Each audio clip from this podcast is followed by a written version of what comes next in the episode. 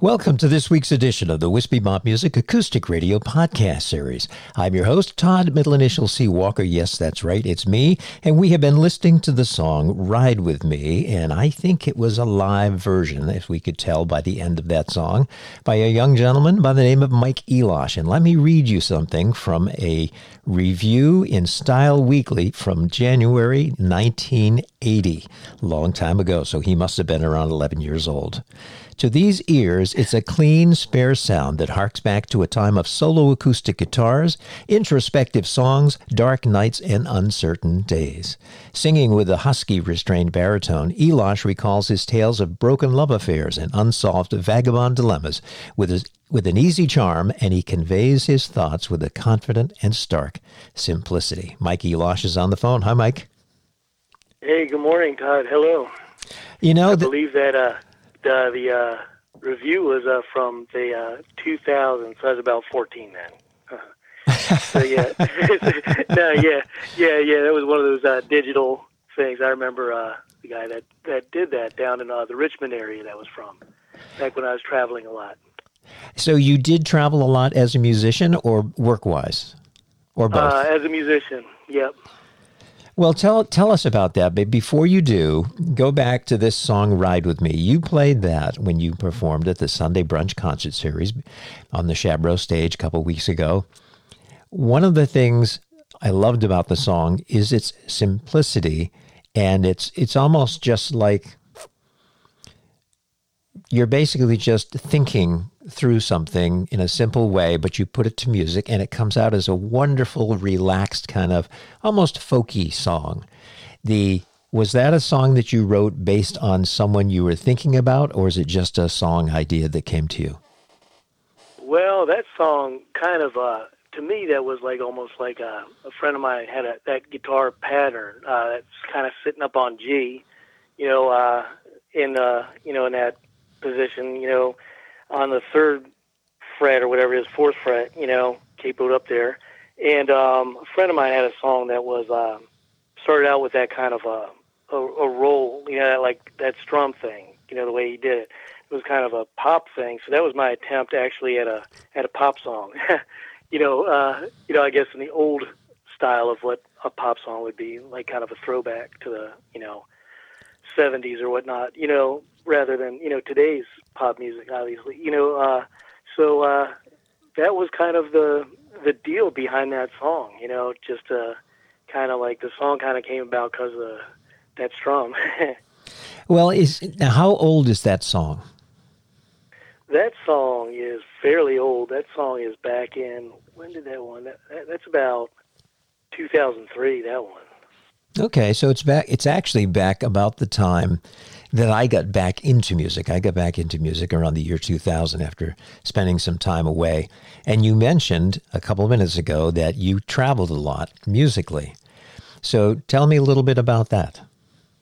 Well, that was interesting. You know, that was back in the um, late '90s, early 2000s when um, there was that resurgence when uh, of like a coffee house kind of scene when you know coffee was like the thing. You know, now people you know take it for granted everyone drinks coffee, but for some reason it seemed like people becoming uh, you know like connoisseurs of coffee and like gathering in coffee spots to do their you know their work and to socialize. You know, um, the, a lot of these places uh, had music back then, you know, and um, as well as you know the you know the bar scene and stuff like that, and Borders books as well. You know these bookstores, Borders, Barnes and Noble. I don't I, Borders doesn't exist anymore, but um, they would have these music programs where they would pay musicians actually to come and play, and um, so there was kind of a lively scene back then, and I was able to take part in it, and I traveled from you know you know, I got down to,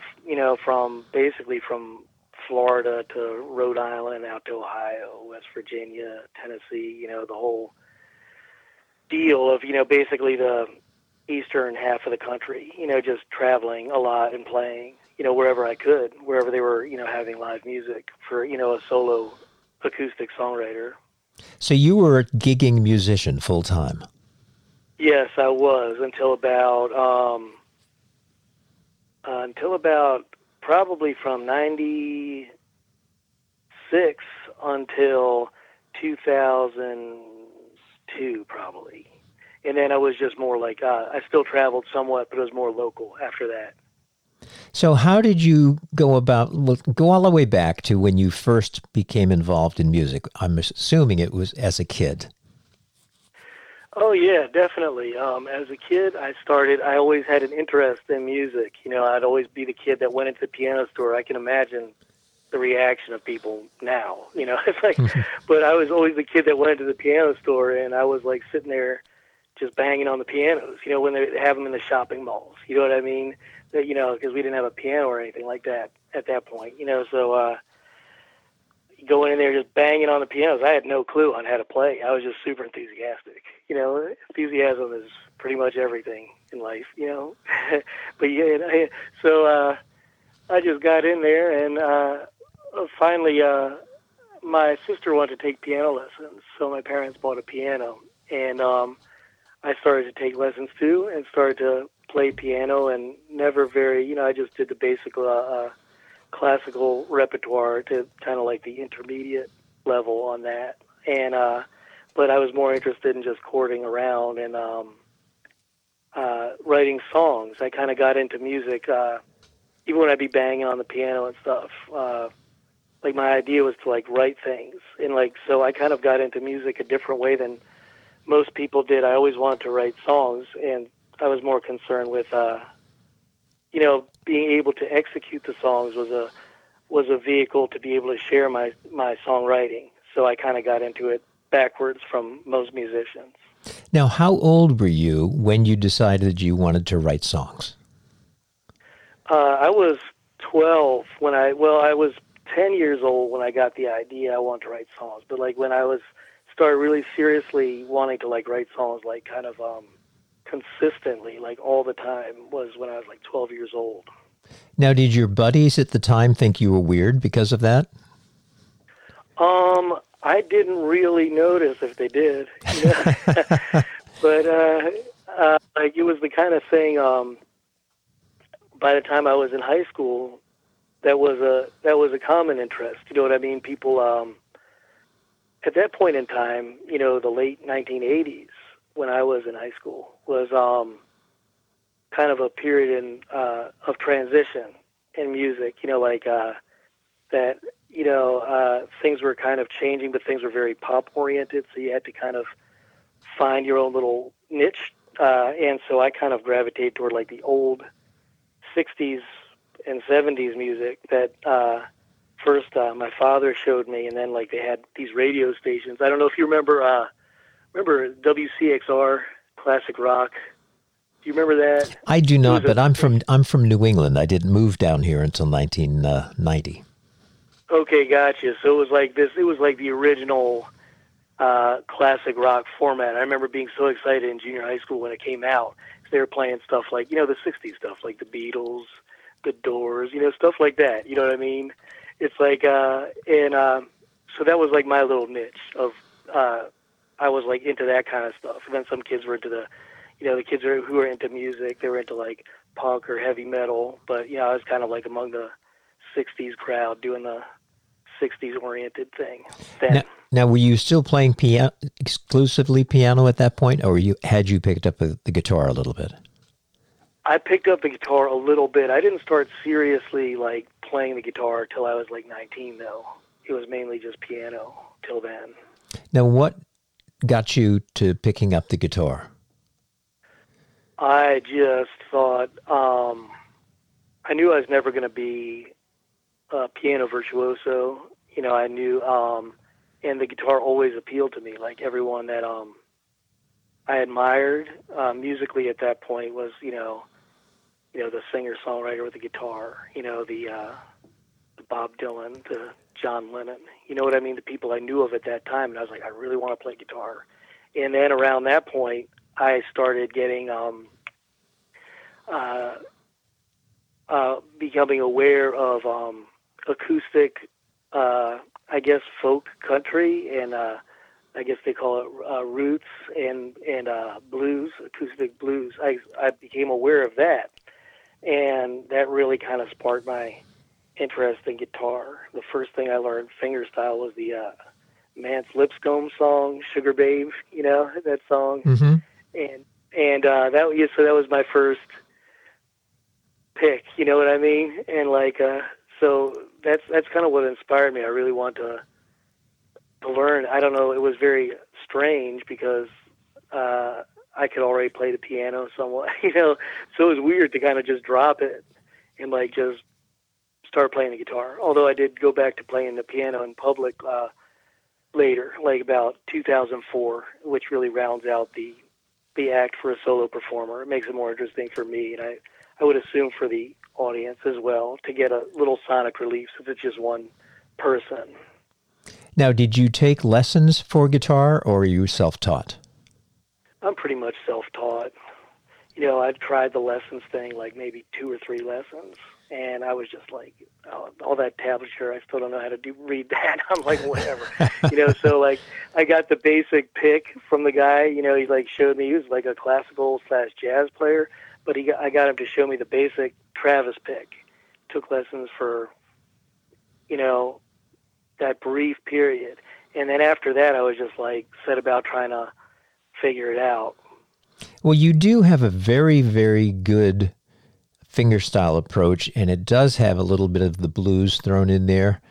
The but it isn't straight blues, which I found no. very appealing. It had that crossover between kind of what I call acoustic. Most people would refer to those of us who perform solo guitar as folk musicians, although we're not necessarily, but that's what they title us as.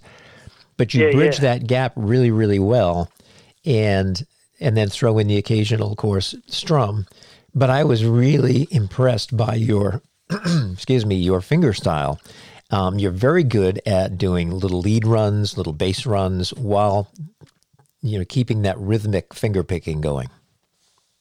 Oh, thank you. That's that's great. I, that's, that's nice to hear from another musician. You know what I mean? It's always uh, surprising to me and uh, gratifying. You know what I mean? That another musician would enjoy it. You know, because there's a, you know, as, as we were talking about, like uh, at that gig that you, you know, that uh, that you run out in Frederick that uh, you saw me at. Um, uh, there's so many technically great guitar players now, like because the wealth of information. I mean, is just tremendous. You know, with what's online, you have access to so many things. You know, like so many younger players can play so well technically, and so like for those of us who kind of had to come up like kind of hunting and pecking and piecing it together from various sources, you know, it's it's good to hear another musician give some positive feedback. It's nice. I got the um idea for do. I think a lot of that uh, is because the main blues player I listened to uh, was Mississippi John Hurt. Oh, so he's very, yeah. you know, and he kind of people always said when I started out that I sounded like Elizabeth Cotten, and I think I just had to get a little bit better, you know, so people could hear other things in there, you know, as well as her style. But I mean, like her style is fantastic because she played upside down, right? Like her, you know what I mean? And so like people approximate it, but like to get her style exact is like it's it's deceptively simple.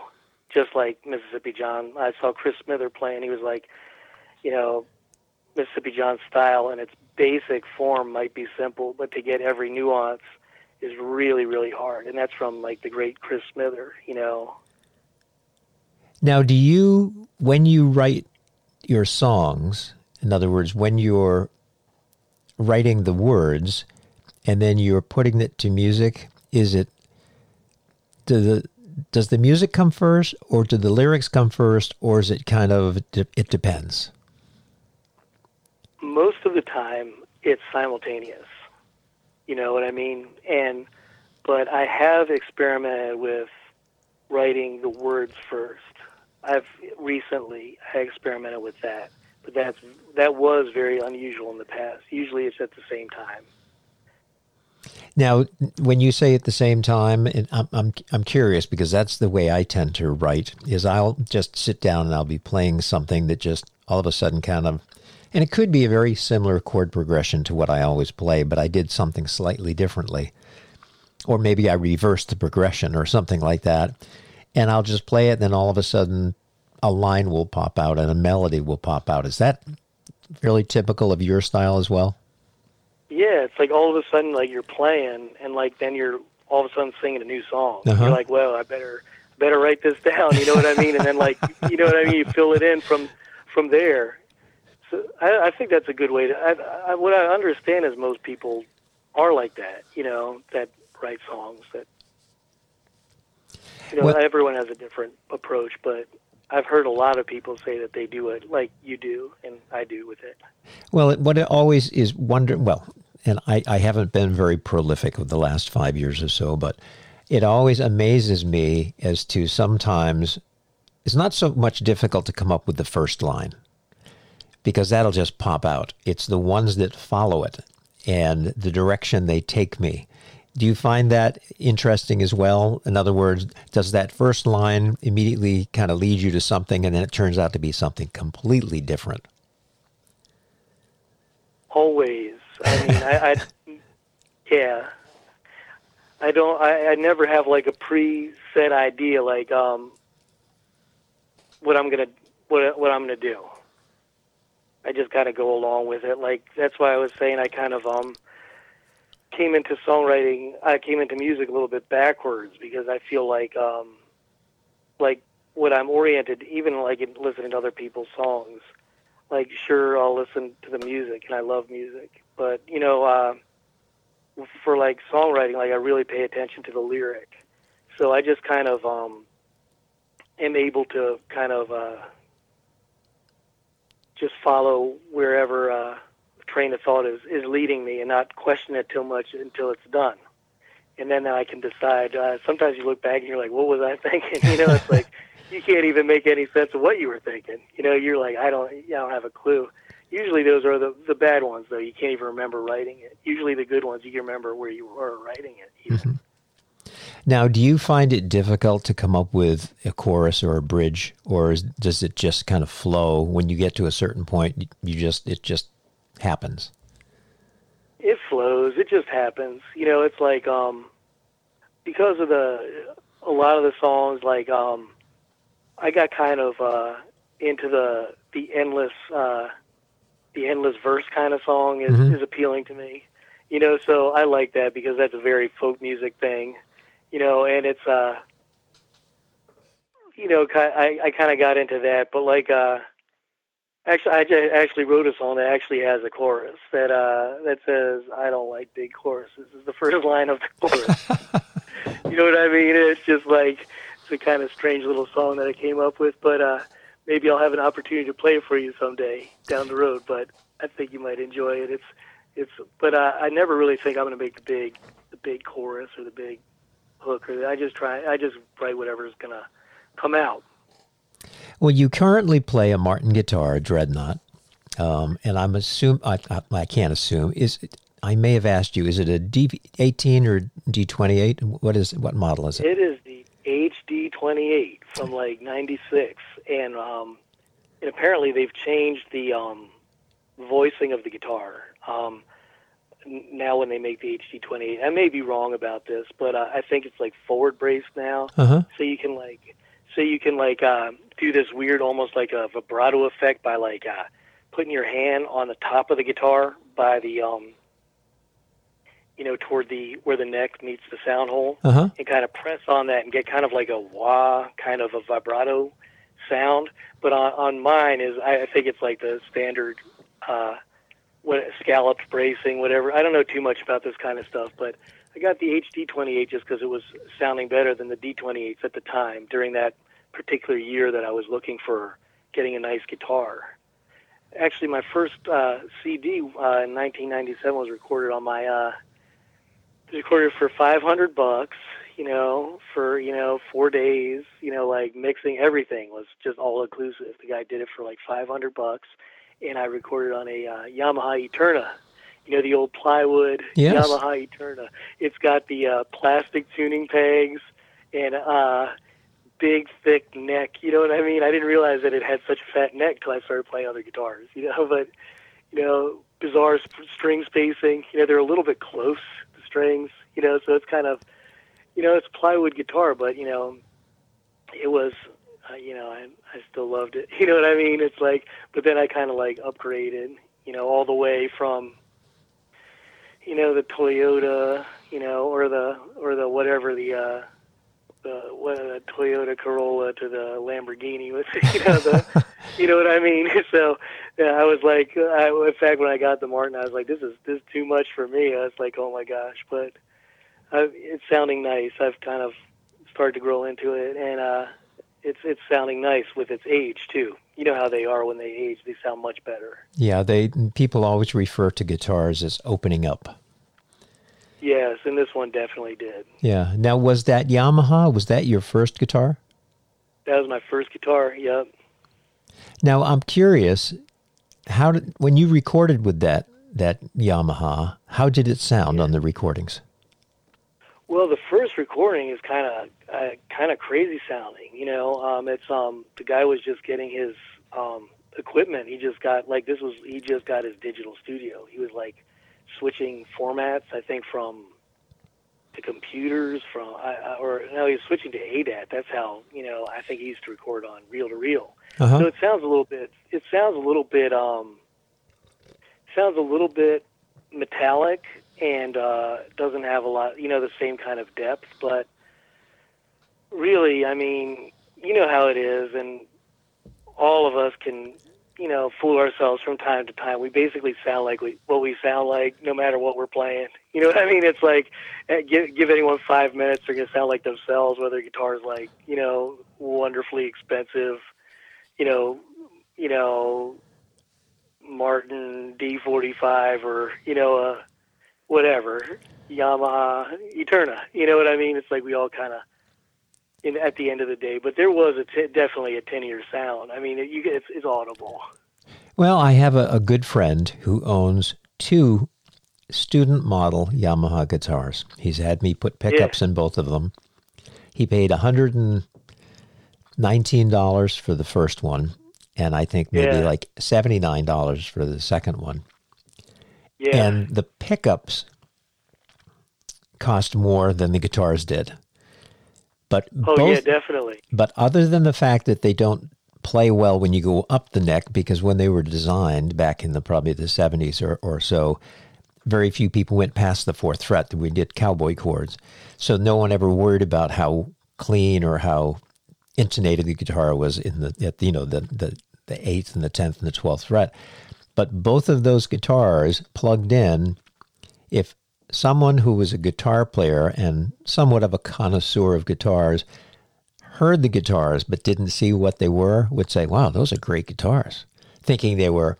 So Yamaha was very, very good at making good sounding, inexpensive guitars for a period of time. And they actually still do, but that was. I what, agree. I think to this day, if you pick up uh, like uh, a friend of mine had a, uh, you know, just like the FG series, like Yes. the, you know the slight step up in uh, in Yamaha from the plywood. You know, it was like it was uh, you know solid top with um, you know, and that thing sounds just as good as you know his expensive guitar. You know, Yamaha makes fantastic instruments. Now, you also, like you said, got back into playing piano. Yeah. And we're going to have people listen to a, a, a song that you did, and it's called Each Man to His Pay. And tell us a little bit about the song before we hear it.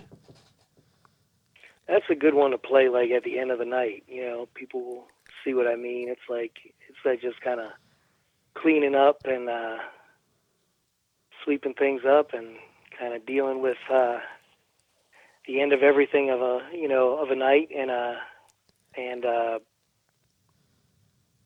that sort of thing. And it's got its own little uh, barroom philosopher talking as the narrator, and so it kind of goes along like that. And it's a piano song. So, ladies and gentlemen, Yeah, yeah. each man to his pay.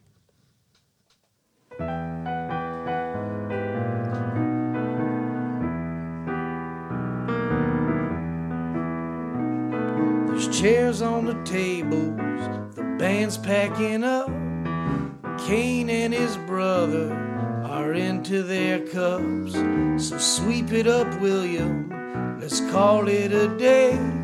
Each man to his labor, each man to his pay. The loyal foot soldier tramps out in the rain. The captain don't bother, he's loaded again. What was that, Martha? Sweet Mary's away. Each man to his labor, each man to his pay. By the sweat of my brow. What is it, Billy boy? What do you want now? The newspaper vendor beginning his rounds. The party ain't over till I knock this one down. I spent my last dollar on Miss Lady Jane Grey. Each man to his labor, each man to his pay.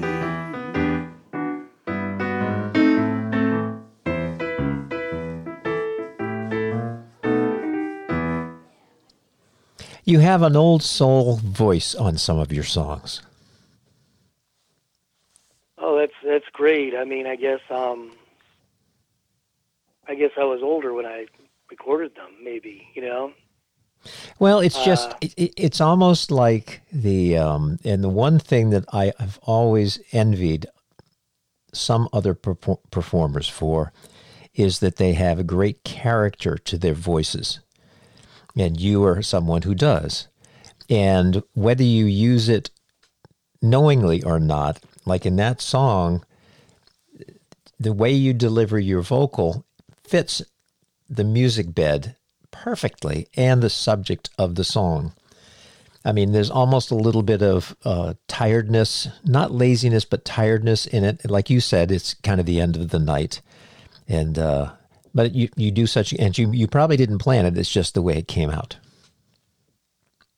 Well, yeah. I mean, I just try and tell the story as as best I can with my own, uh, you know, limited voice. You know what I mean? So I try and use any um, any amount of character or uh, that that kind of a technique to get the message across. You know, whereas you know, like another singer could really rely on a you know a fantastic voice or something like that, or you know, to like. So I have to really um, I, I, I really I talked about Mance Lipscomb before, and he he sings very quietly, but like it cuts through, and it really conveys a lot, a lot of emotion. You know, from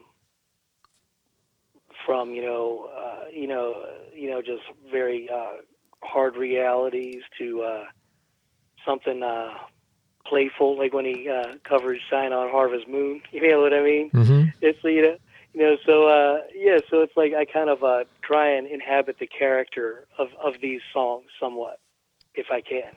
We do a great job of it. Now, when you play, is that a song recorded in the studio or is that a live recording? No, that was a live one too. That that was all recorded from on the the where you're getting those recordings from from SoundCloud. Or it was recorded at a place in Alexandria, Virginia that used to have live music, and um, uh, a guy named Dana Dominguez who works at the Smithsonian happened to be he was uh, popping into this place. Uh, he was waiting for his wife to get off of work, where she worked at a restaurant a couple doors down, and he heard my set and said, "Hey, you know, could I record you?" And then you know said, "I've worked in Nashville. I currently." Yeah, I've recorded in Africa. I've, you know, currently work at the Smithsonian. So to me, that was like uh, really, uh, really cool. You know, because he, you know, brought all this um, very expensive equipment. You know, those, uh, you know, like those expensive stuff that you know the the remote recording that people use for field recording. Yes. Like, yeah. Uh, yep. And he brought that stuff out with all these microphones, but it was such a dead night. This is like a, a funny performing story of which everyone knows there's plenty of those. There's hardly anyone in there, and uh, and it's like and he's scheduled to record all two hours.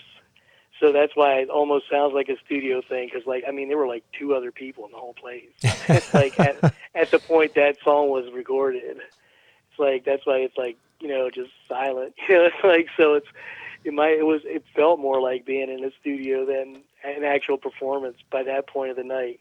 That that uh, thing in Paris had just happened that that evening. Uh, that uh, oh uh, yes, that's right. yeah, and uh, so that was I don't know if people were quite in the mood to be going out and about. Maybe it was just you know where I was at with uh, hearing the news as I drove to the gig. So yeah, that was kind of interesting, uh, intense for me to to hear that news. Then, but it was the usual, you know, uh, the the the classic. You're playing for like one person and the bartender kind of a vibe, you know. Yeah. I've, I've had many, many gigs like that. Everybody at yeah, everybody that's played out knows what I'm talking about. Now, there's another song that I'm going to play, and it's uh, the title is "Crazy Wind," and Yeah. it, and I could be wrong, but I don't think it was recorded at the same time. Although it is a live recording, it almost sounds like you're in a coffee house because at some point I think I can hear the the barista making a cappuccino or something in the background. Yeah, it's the same night. There were just more people there when that. oh, is that right? yeah, yeah, yeah. Same night. Well, um, and it's um, and it's got a, a really unique rawness to it. So it's it's uh, the fact that you recorded all of those on the same night because they all have a different feel. Not only the song itself, but what you hear or don't hear in the background. And like you said, there were more people in the room. So let's listen to. Well, tell us a little bit about a little bit about Crazy Wind before we hear it. Well, um, that song, just for some reason, um, I don't know what people will think of it, but um, I really felt when I wrote that song that I, I was entering kind of a new, uh, new uh, phase of songwriting where I felt uh, really. Um, for a while, I always felt like this. You know, like I listened to. Uh, I felt like I was kind of escaping some sort of a preconceived notion of what I had to do with writing a song, and I could just say whatever I wanted to say and not worry as much about, uh, you know, how it was going to come off so much, and just kind of just so like it was kind of like so that song kind of was like a probably by listening to it from the outside, no one would be able to tell the difference. You know, they'd be just, oh, this is just another one of this guy's songs. But you know, for me, it was something different. You know, that kind of like uh, marked a, you know, and I kind of never really turned around from doing things that way since. Well, let's let's listen to Crazy Wind.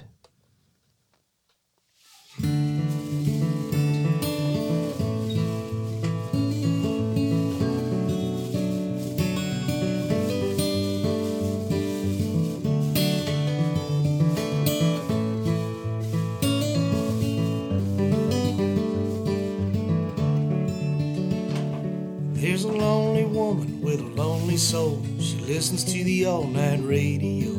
Blow, crazy wind. Storm clouds rising up the mountainside when the pressure drops, nowhere to hide. Blow, crazy wind. While the face of the man at the station is a face that you never see twice. While somebody of another persuasion draws a bead on you between the eyes, and it's one in a million he misses. While you're placing your bets on the side, open wide, let the gates begin. Blow, crazy wind. My bags are packed, my trunk is gone. Got a funny feeling waiting while I'm waiting on. Blow, crazy wind. There's a man in the snow making signs at the dead. Maybe somebody knows what goes on in his head.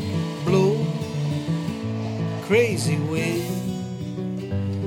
While the woman who waits at the window finds something to make herself laugh. She's stuck in the place that she's in though, like a scene in her own photograph. It don't matter wherever she's been though, they've been giving her time and a half. If you ask, tell you, blow crazy wind. If you pick up sticks, you can do just fine. If you build the bricks, you can drink the wine. Blow crazy wind. Since I'll never know, I don't have to ask. Some people done better living in the past. Blow crazy wind. And she's keeping good time on the counter while they're giving her more of the game. And you try to arrange how you found her while attempting to guess at her name. While everyone dances around her, you will waltz in the ball in the chain. It's all the same, so how's it fit you, Slim? Blow crazy wind.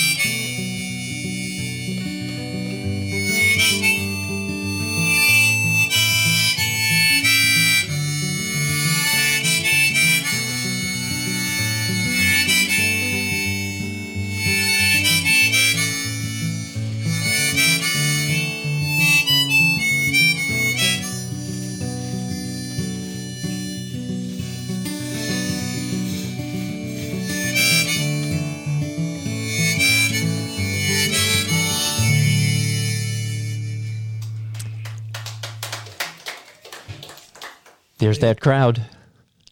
Yeah, yeah, yeah. When that phone rang in the background uh, on the recording, uh, I thought the, the phone was ringing somewhere here as I'm talking to. Like, Let So, that one go. so how long did that song take to write, if you can recall, from from from the time you started it until you were happy with it?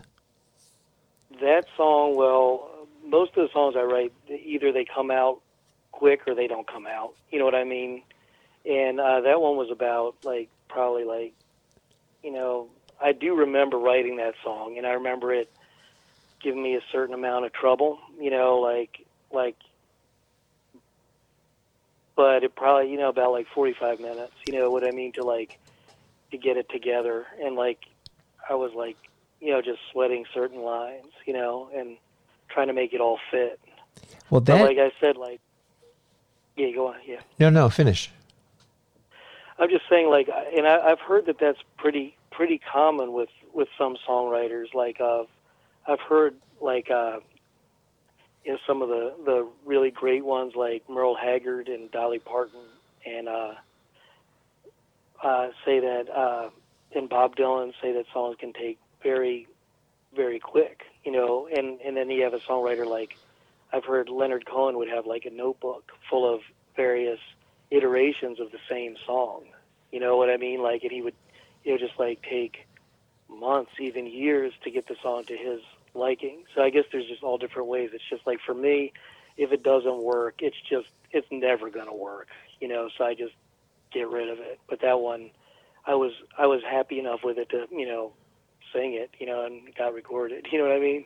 Well, it's it, in my world that would be incredibly quick because I take a long time. I may come up with a line or two, and then for whatever reason, I get kind of stumped and I put it down, and I may come back the next day and try to remember the melody, which is not always easy.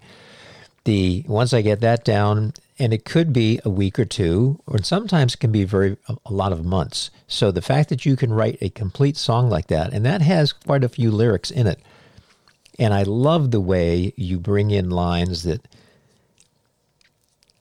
it's the line really doesn't have much to, to do with the previous line, but it still works, if you know what I mean. Yeah, yeah. And it's it's almost like the observation of people and life, and it comes out in this really cool lyric, and then the next one is just as cool as that one, and it just kind of it just it's like a snowball going downhill, getting bigger and bigger, and then it just is completed. Oh, that's that's that's awesome. It, that um, your description, I you know I like it. You know I like your description because about being real. Uh, uh, uh, what am I trying to say? It's like that. It's uh, really from life because a lot of those images I can remember exactly. You know where I was when I'm referring to. You know like the, where I saw that image and where it came to the. I remember exactly where I was. You know I remember I don't remember what day it is. You know, I mean, you couldn't like take a deposition on it, but you know what I'm saying. It's like, but uh, you know, basically, you know, I, I saw the I saw the thing. You know, uh, you know, like the the the uh, the man in the stove making signs at the dead. Maybe somebody knows what goes on in his head. That particular line. Uh, maybe I don't remember what it was for all of it now that I think about it. but uh, that one, I remember walking through this old graveyard in uh, D.C. You know, when I lived there. You know. Uh, it was the old uh, graveyard by that. You know, I don't know where that that museum down in Northwest. There's a there's a museum with some somebody like bequeathed their house to make it a museum. I forget what it's called, but they have this big graveyard next to it, and they have like a lot of uh, you know well-known people from DC buried there, and, and various families and stuff.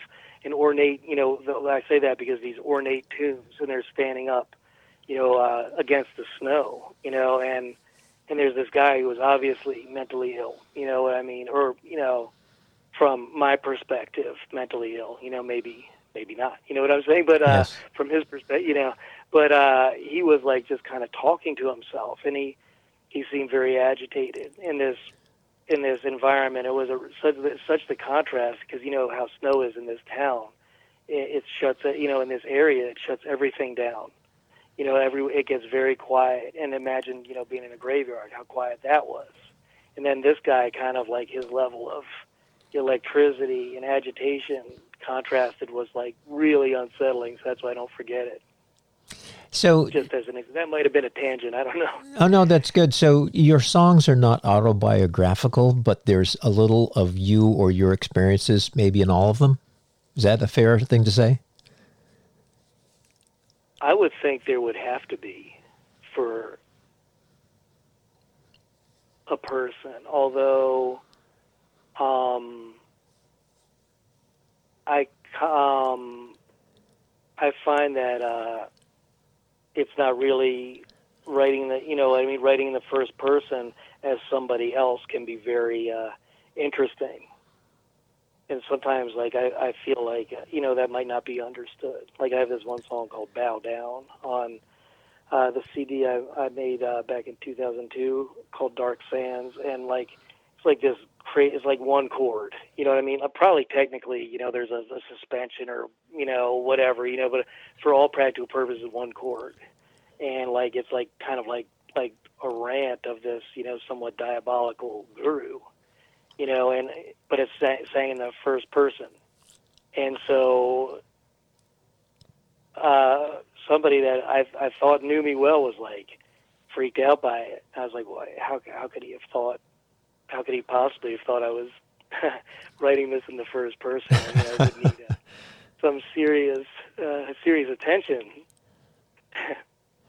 so you you I, it almost sounds like you are somewhat successful in putting yourself into someone else's mind to write. Yeah, I, I guess that's why I like to. That's why I say I got kind of got into the writing.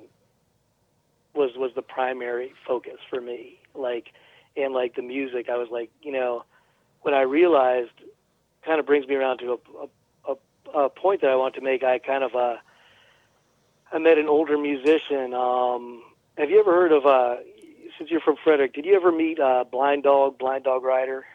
I don't think so. Okay, so he was a guy from Frederick, and I met him right when I started playing guitar, and he was the kind of guy that he could do, you know, those uh, those interpreters from the '60s and '50s, like uh, Dave Van Ronk, Ramblin' Yes. Jack Elliott. They would like take the old folk and blues and kind of put their own spin on it. He was like that.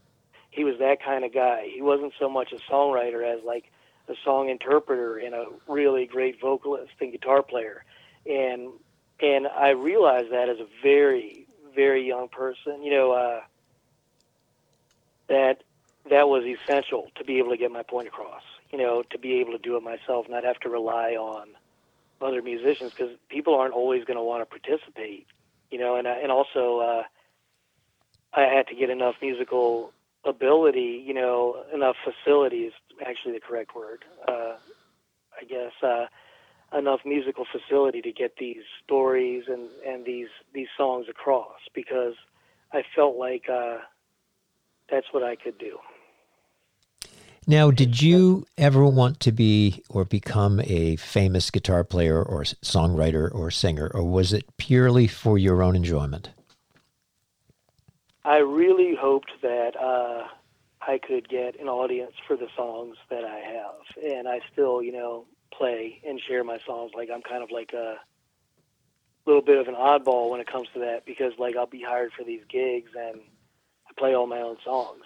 You know, it's like uh, I had like a bar gig where I convinced the manager. You know, it was not. I was young and hustling. You know, so I gotta give myself a break. It wasn't right, but I told him, "Oh, sure, I play covers. Sure, I play covers." I was playing there a couple of years before finally he caught on that I was not playing covers, and and I was just out of there. You know, yeah. so, uh, but yeah, I've been. I, I just play my own songs. and The only songs I like throw in are like like old songs that nobody knows. I, I assume people know them just because I know them. Like like that old song Diamond Joe. I've been playing forever, and I'll like throw that in there. I, mean, I feel like singing Diamond Joe. I might as well be singing, you know, uh, what you know, you know. Well, you sang. Anything. You sang. Was it "You Are My Sunshine" to the little girl when you were you were at Oh the yeah, Sunday that brunch? little that little that little boy came there. He little boy, like, right? uh, yep. Yeah, and he came uh, and he came and wanted to hear "You Are My Sunshine." I just happened to know the that Mississippi John played it, and I, I haven't known Mississippi John's version of it. But that's not an ordinary, obvious, obvious, obvious thing. Who wrote that song? Wasn't that written like? Uh, I think that was like written in 1910 or something by like some governor. Like he was like a governor of some state down south or something. I think I think you're you- you're very close. The and I I read it for the first time probably two years ago, and I've forgotten. But I think you're very very close. It may have been a governor or someone like that. Yeah, like like the guy who wrote "It's All in the Game." Yep. I think was another kind of character like that. Like he, he was like a you know uh, eminent man who you know happened to write this great song. You know, So did it? Was it disheartening for you?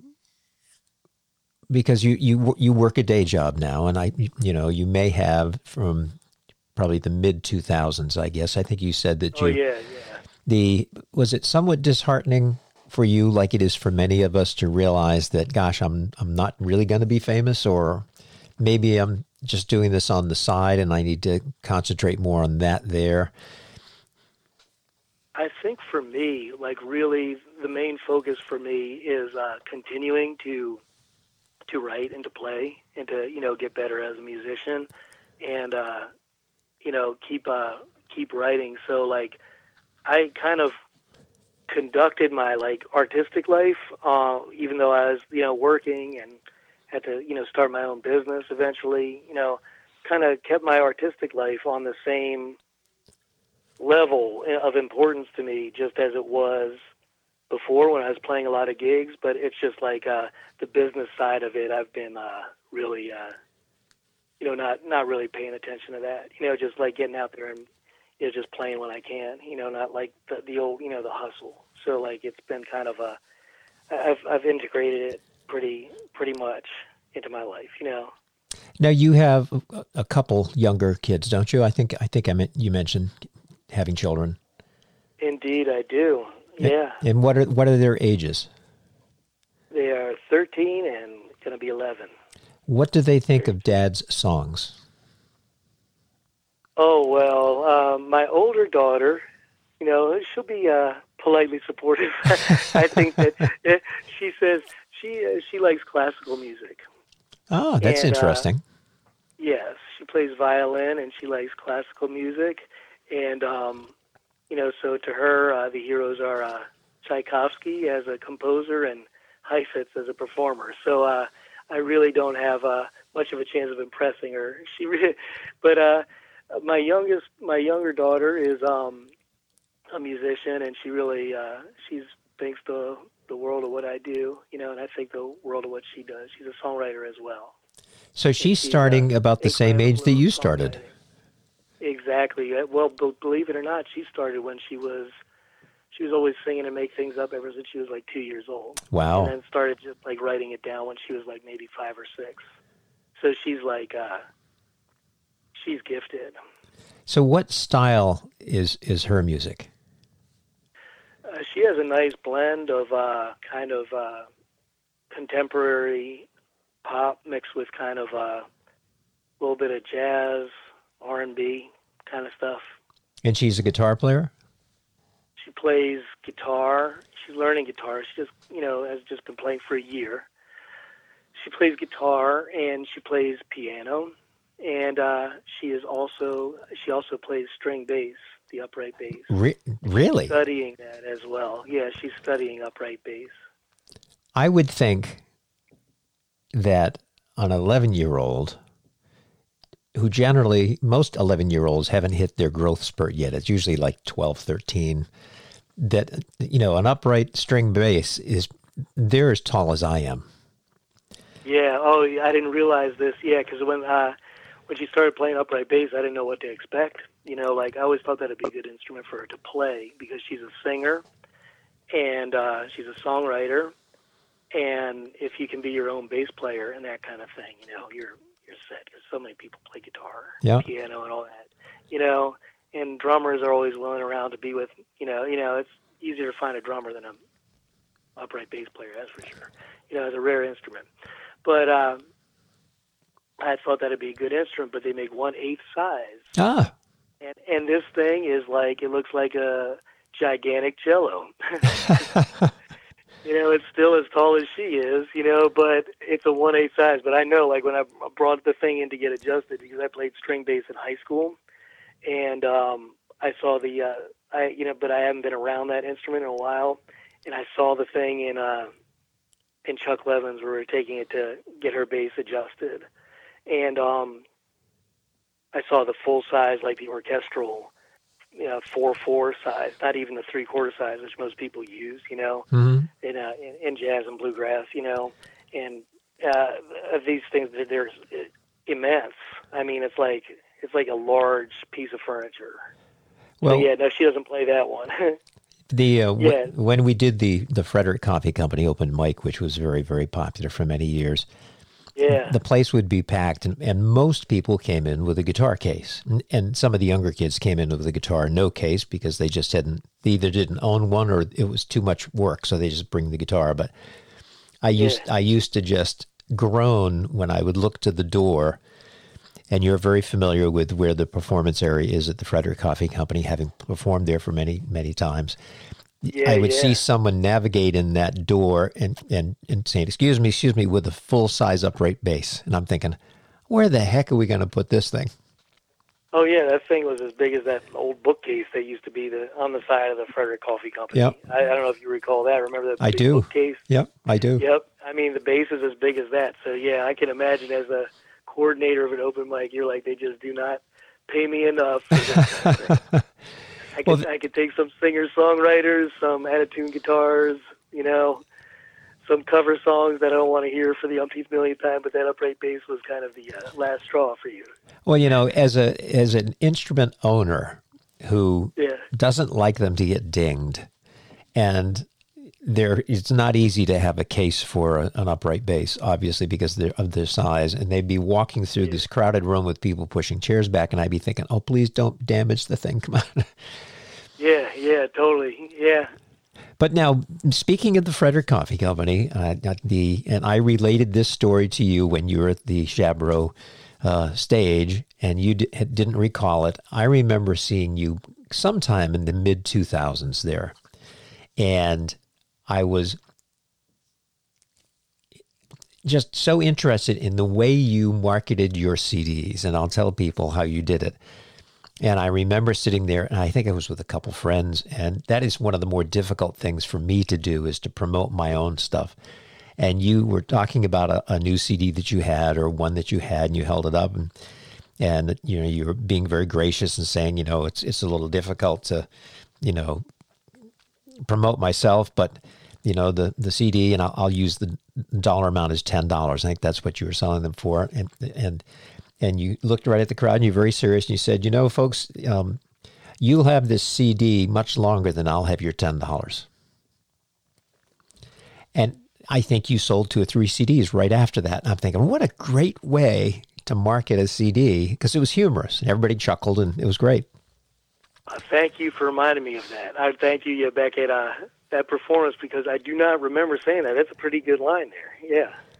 Well, and you you have a very relaxed way on stage.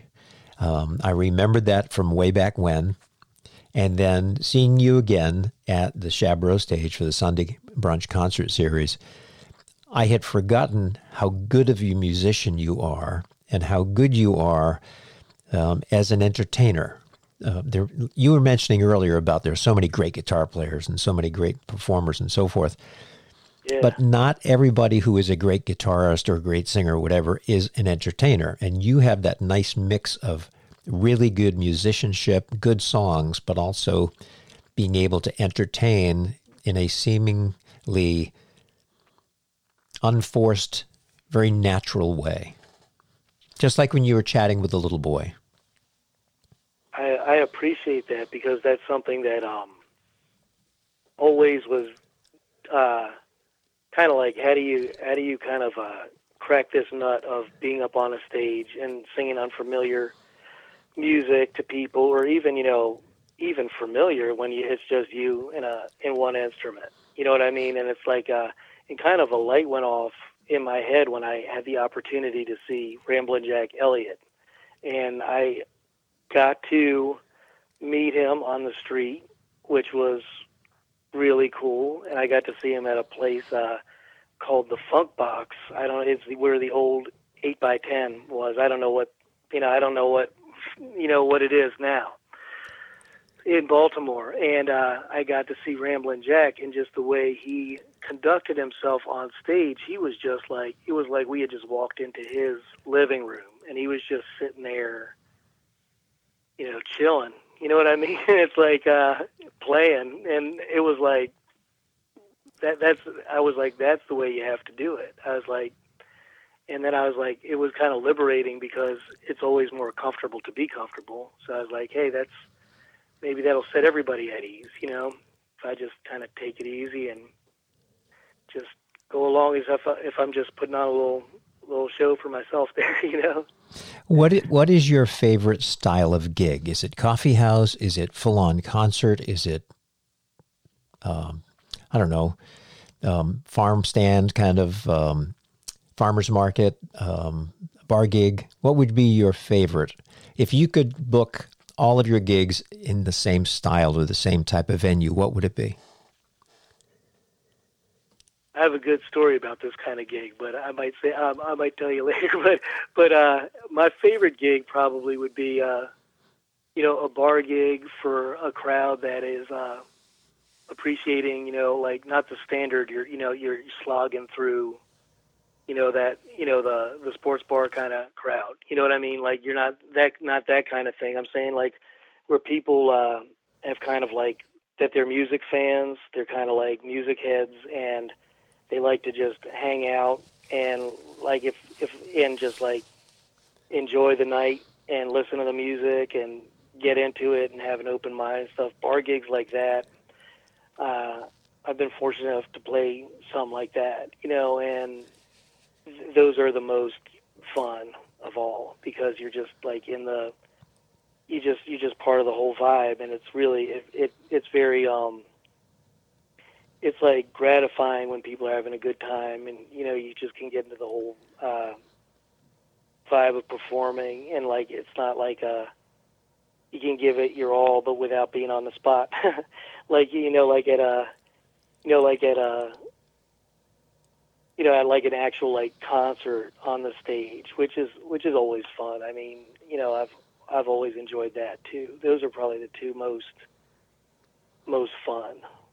Now, how But I really, you know, you know, I, I don't I don't mind playing anywhere. I'm like pretty much, uh, you know what I mean. I'm pretty. Uh, there, there's a. Have you heard of Warner Williams? oh yes, Yeah, I mean, he will. I mean, he will play anywhere. I mean, he's like a, a national treasure at this point. You know what I mean? There's very few people like him anymore, even, and he'll just play at like a farmer's market and not really care if you know people are listening or not. He's just enjoying himself, and so like I try and bring that good attitude wherever I'm playing, like and just enjoy myself and try and make sure that anyone who's hearing the music that it's not my fault that they're not liking it. You know what I mean? Like, I mean, they just might not like it because they don't like that, you know, the style or whatever. But I don't try and make, you know, I try and bring the joy of playing music wherever I play. Well, from what I heard recently, you're doing a very good job at that. Now, for anyone who's interested, maybe in, do you still have physical CDs for sale? I do, and the ones that are available are uh, you can contact me. I have the information on my website, which is uh, www.mikeelash.com, and I have an email address that you can reach me on that, and um, and I you know get in touch with me, and I'm able to supply these uh, CDs for you. And what do you sell your CDs for? Wow, let me think. Uh, yeah, it's like uh, what is it? Like ten dollars. Ten Okay. dollars for one, and like uh, I got like a two for fifteen deal. I think going on.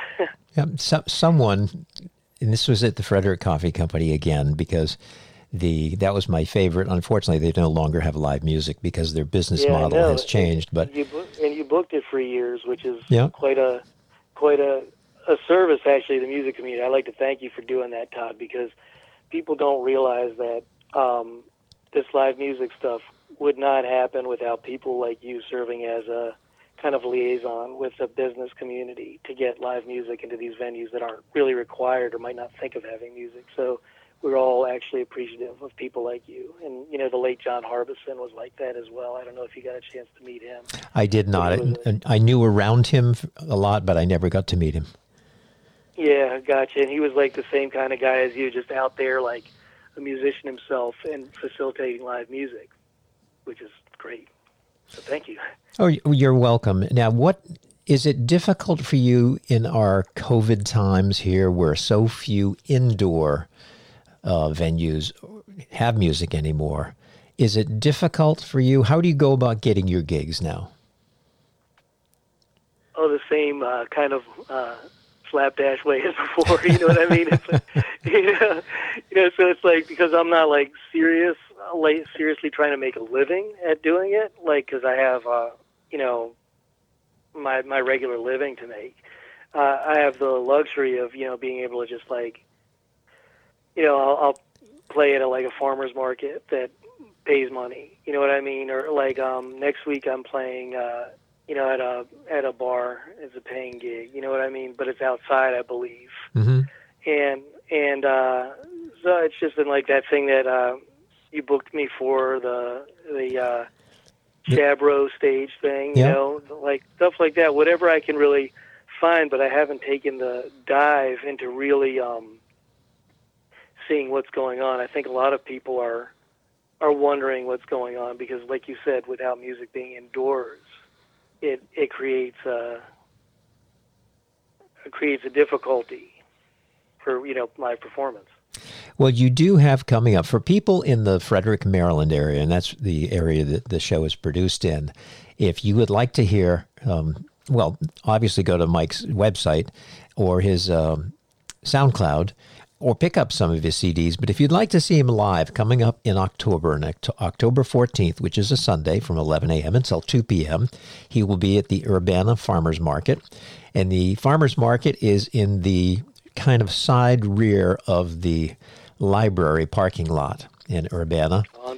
Unfortunately, I hate to. This is uh, Oh, we were no. talking about. Uh, we were talking about in this segment about uh, how this is a real conversation. This is proof for your audience uh, that this is a real conversation because unfortunately there's a glitch in the website, so that's like a, a past date. Ah, So, so yeah, yeah. So I will be updating that shortly, but I just had to correct that in, in case somebody happened to go out there and be like, you know, I didn't want that to to That- inconvenience anybody oh, there. I'm glad. I'm glad you did because I would have been promoting it. But the yeah, uh, yeah, yeah, exactly. And and make sure, and people can hear this as well. I do send out a weekly update on who's playing where in the greater Frederick area. It's live acoustic music mostly. Once in a while, I'll throw in a band, especially if I know someone who performs in the band. But if you have a gig coming up, uh, Mike, in the Frederick area anytime, if you could email me on either Monday or Tuesday of that week, I will put it into my update. I usually send it out either Wednesday or Thursdays, and that would be terrific if you would. Excellent. Thank you so much, Todd. You're welcome. And this has been a lot of fun for me. I had so much fun chatting with you and also um, listening to you at the Sunday Brunch Concert Series at the Shab Row stage. And I've had a great time chatting with you here on the podcast. And I think I lost Mike, believe it or not. I heard that little beep. Let me see if I can get him back.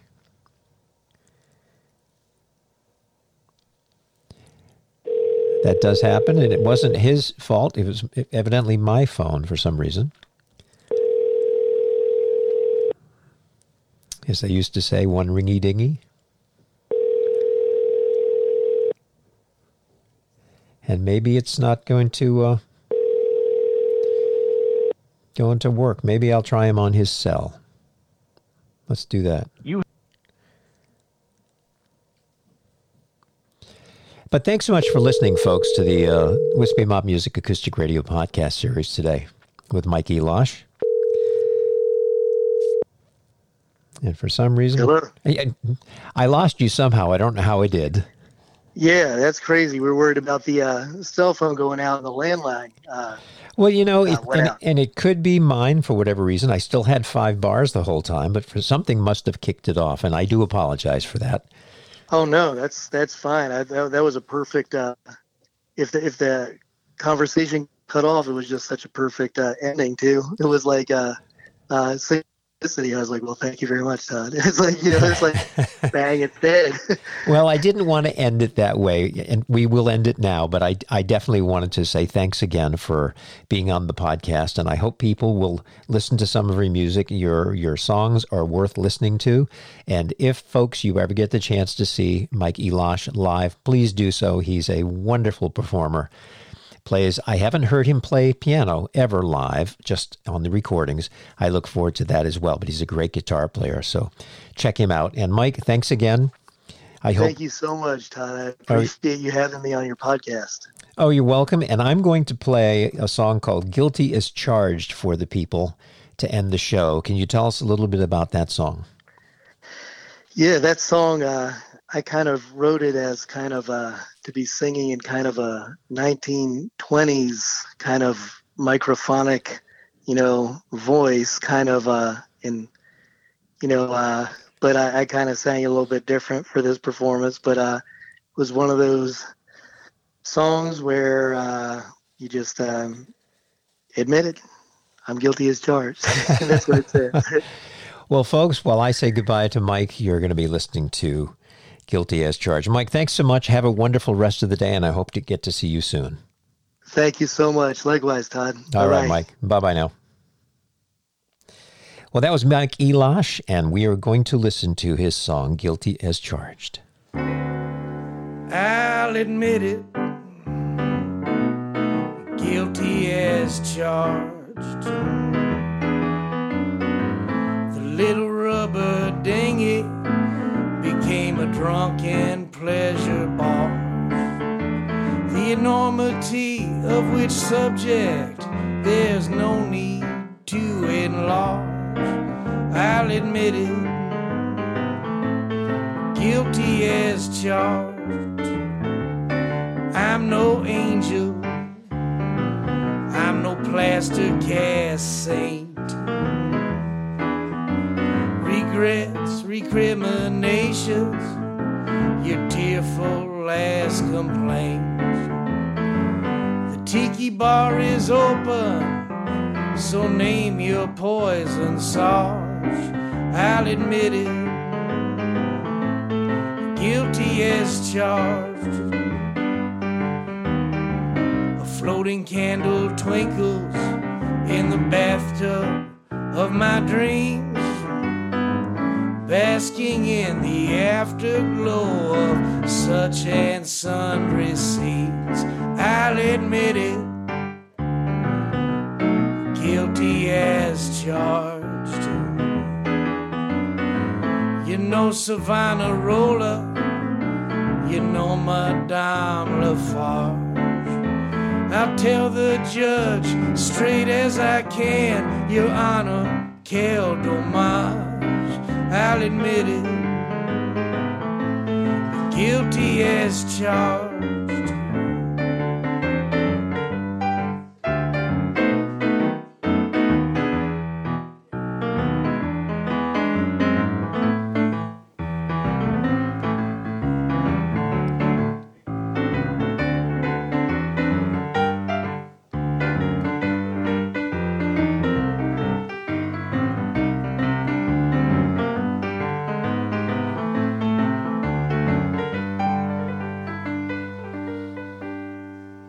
The Wispy Mob Music Acoustic Radio podcast series is produced by Todd C. Walker at the Wispy Mob Music Studio in Frederick, Maryland, and occasionally on location. All music on the podcast is played by permission from the artist. If you're enjoying the series, please feel free to share the link, wispymopmusic.podbean.com, and Podbean is spelled P-O-D-B-E-A-N, or you can find the show on either iTunes or Apple Podcasts. Thanks so much for listening. We'll catch you next time.